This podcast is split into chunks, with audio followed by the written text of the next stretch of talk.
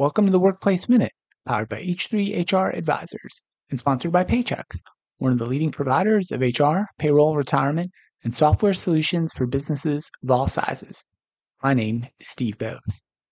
For some food service workers in Denver, tips are soon to be eliminated. For food service workers like servers and bartenders, their weekly income is usually subject to sometimes pretty wild fluctuations as often the largest portion of their income is derived from customer tips. Often, these workers have an extremely low base wage per hour, usually the state's minimum tip wage rate, and earn 50% or more of their final wages from their tips. And as anyone who's worked in food service knows, tip income is subject to wide variation. Some shifts are busy, some are slow, some customers tip more generously than others, and so forth.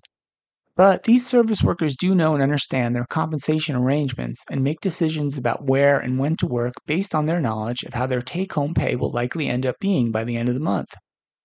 However, in recent years, some food service establishments in the U.S. have experimented with a different model for server and bartender compensation, eliminating tips from worker pay and moving to a flat wage rate per hour model, with the hourly base wage increasing to offset the loss of tip income.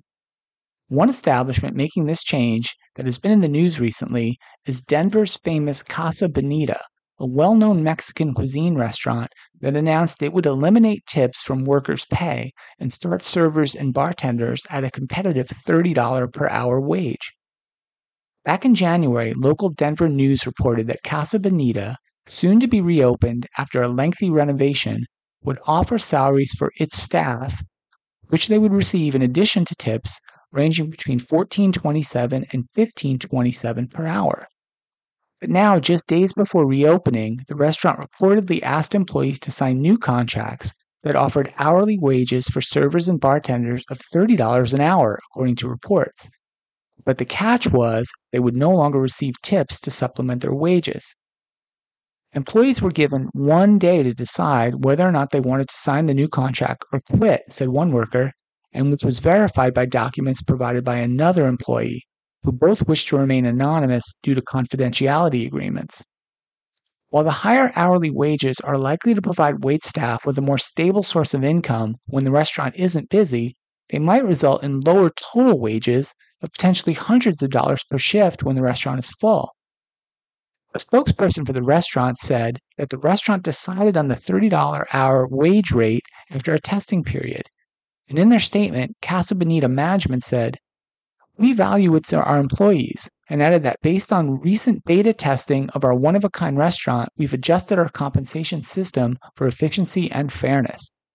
Casa Bonita's decision to eliminate tipping comes as customers complain about tipping fatigue, as more businesses are asking them to tip at cash registers and even self service checkout stations. Time will tell if Casa Bonita's ability to attract and retain qualified workers, as well as provide high levels of customer service, will be impacted by moving away from tip income as the key driver of worker compensation. Some service workers argue that their high performance levels should be rewarded by the chance to earn even larger tips, while others would enjoy the opportunity to have a more stable and predictable income over time. We will continue to follow these developments and trends in this space here on the HR Happy Hour Media Network. That's it for the Workplace Minute, powered by H3 HR Advisors.